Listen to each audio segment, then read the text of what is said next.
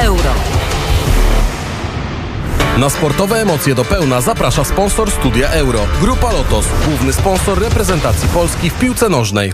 Studio Euro z lekkim poślizgiem, ale nic nie szkodzi. Na trawie piłkarze mogą się ślizgać. Adrian Kowarzyk przy mikrofonie to może Państwa zdziwić, ale spokojnie. Jest z nami już redaktor Józef Skowroński. Dzień dobry. Dzień dobry.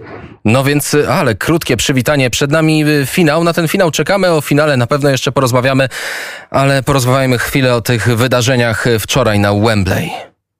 No właśnie, wczoraj na Wembley Anglicy pokonali Duńczyków w drugim półfinale i dzięki temu zmierzą się w niedzielę z Włochami w wielkim finale, również na Wembley. I wczoraj mieliśmy mecz, który był oczywiście pełen emocji. Było naprawdę ciekawe widowisko. Na początku Dania atakowała, na początku to Duńczycy pokazywali tą swoją klasę przede wszystkim jako zespół, bo pokazali, że nawet przeciwko takim Anglikom, bo wiedzmy, że wcześniej Dania miała trochę przeciwników z innej półki, a tutaj przeciwko Anglikom pokazali, że naprawdę potrafią wyjść jak, jak, z tym, jak w tych poprzednich meczach i Duńczycy zaatakowali, potrafili budować składne akcje, szybkie, na, jedno, na jeden kontakt, dwa kontakty, odgrywali sobie piłkę i szybko przemieszczali się z jednej na drugą stronę boiska, czym zaskoczyli na pewno Anglików i kto by się spodziewał, że Anglia zostanie zepchnięta do defensywy. Z drugiej strony jednak Anglia lubi grać w defensywie, co też wczoraj pokazali. Wczoraj Anglicy grali sobie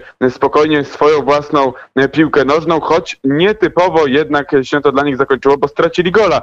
A to jest przecież coś nowego na tym turnieju, bo Anglia do półfinału szła tutaj bez utraty ani jednej bramki. Osiem bramek strzelonych w pierwszych pięciu meczach, a zero straconych. I Duńczycy byli tym pierwszym zespołem, który strzelił gola Anglikom na Euro 2020. W każdym razie ten mecz zakończył się wynikiem 1 do 1. Bramki strzelali Mikkel Damsgaard, a potem Simon Kier strzelił 11 już na tym turnieju samobuja w sumie, bo oczywiście to nie Kier, wszystkich 11 wpakował do własnej siatki. Natomiast tak, 1 do 1 w tym regulaminowym czasie gry, później dogrywka i w tej dogrywce wydarzyło się coś, co zapamiętamy na pewno No właśnie, rewolucja. Przez kilka lat temu słyszałem o rewolucji, którą zapowiadała FIFA. Rewolucja, czyli brak możliwości powiedzmy oceniania różnych wydarzeń na boisku poprzez VAR, czyli możliwość sprawdzania.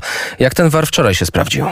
No właśnie, bo przypomnijmy, że na boisku mamy sędziego głównego, mamy sędziów liniowych i mamy aż ośmioosobowy zespół, który siedzi gdzieś tam za kulisami i sprawdza, sprawdza, czy ten sędzia główny i ci liniowi podejmują słuszne decyzje i mogą te decyzje zmieniać. Oczywiście sędzia główny decyduje, czy, czy idąc za radami waru zmienia decyzję, natomiast wczoraj no w 103 minucie meczu rzut karny, którego pubblico ewidentnie nie było. Konsultacja z warem i karny podtrzymany i to po tym karnym Anglicy wychodzą na prowadzenie 2 do 1. I oczywiście można powiedzieć, że Anglia grała w tym meczu lepiej, że, na, że, że w całości, całokształt tego meczu jednak to była dominacja angielska i lepsza piłka w wykonaniu Anglików, ale niesmak pozostaje, bo wiemy jakim zespołem jest Dania, wiemy jak Dania walczyła i wiemy jak Dania się podobała i ile osób w ogóle tej Danii kibicowało ze względu na te wszystkie dramatyczne przeżycia, które duńscy kibice musieli znosić w czasie tego turnieju.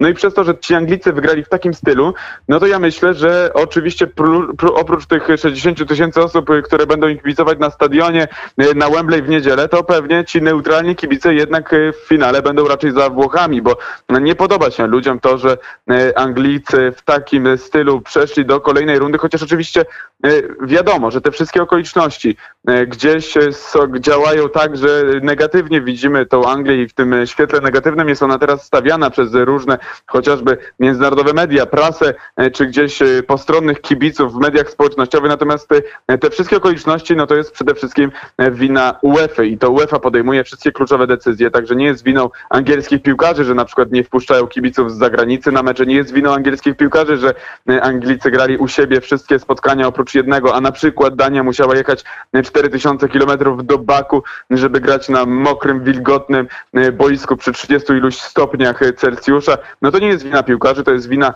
UEFA, tak samo jak to UEFA zdecydowała, że wczorajsze spotkanie sędziować będzie Danny McKelly, który wczoraj absolutnie nie poradził sobie z presją sędziowską. No dobrze, to w takim razie to są te emocje, które już były. Musimy chwilę ochłonąć, żeby się przygotować do tego wielkiego finału, które będzie też wielkim wydarzeniem na antenie Radia Wnet, więc opowiedz może by chwilę mecz dwóch zespołów. Anglia, Włochy dawno nie mierzyły się w tak ważnych turniejach.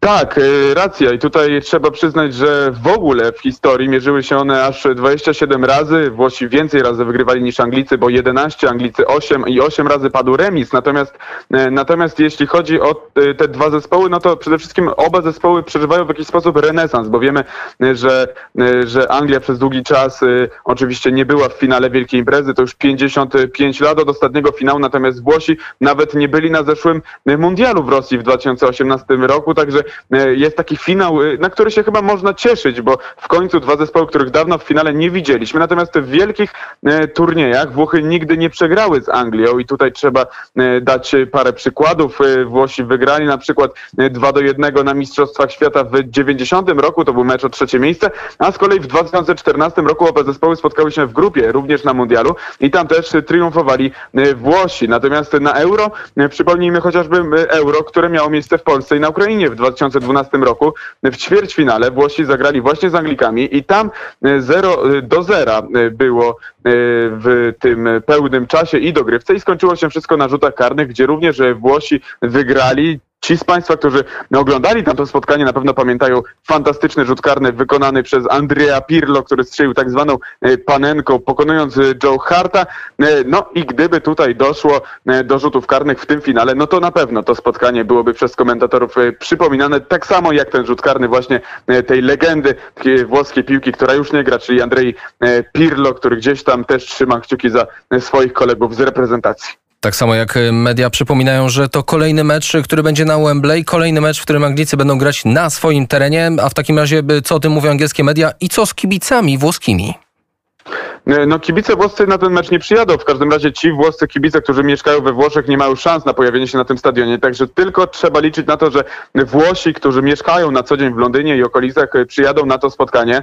E, natomiast tak jak widzieliśmy z Hiszpanią, trochę tych Włochów tam na tym stadionie było, więc jest szansa, że jak jakoś się tam jakaś reprezentacja kibicowska Włochów y, pojawi. Natomiast oczywiście mecz y, przy swoich trybunach, przy swoi, na, na, swoim stadionie dla Anglików to jest na pewno coś bardzo y, dodatkowo wartościowego. Zobaczymy, czy te, ci kibice dadzą jeszcze z siebie wszystko, a na pewno tak będzie, żeby Anglię ponieść aż do złota i Mistrzostwa Europy, choć tutaj wiemy, że Włosi no, pokazali kawał fantastycznego futbolu na tym turnieju, także będą bardzo ciężkim przeciwnikiem. I to wszystko no ja myślę, okaże że to się już... będą wielkie emocje emocje. Jak, jak wspomniałeś na początku, e, ten finał oprawimy w Radiu Wnet e, bardzo dokładnie w niedzielę. Będziemy mieli dużo programów, dużo wejść, e, dużo, wielu ciekawych gości. Jeszcze analizę tego wszystkiego, co działo się wcześniej, jak wyglądała ta droga do finału. Także na weekend też Państwa zapraszam, bo będziemy grzać, tak mówiąc po piłkarską atmosferę przed tym finałem. Mówił Józef Skowroński. Dziękuję i do usłyszenia. Dziękuję bardzo. Studio Euro. Na sportowe emocje do pełna zaprosił sponsor Studia Euro. Grupa Lotos, główny sponsor reprezentacji Polski w piłce nożnej.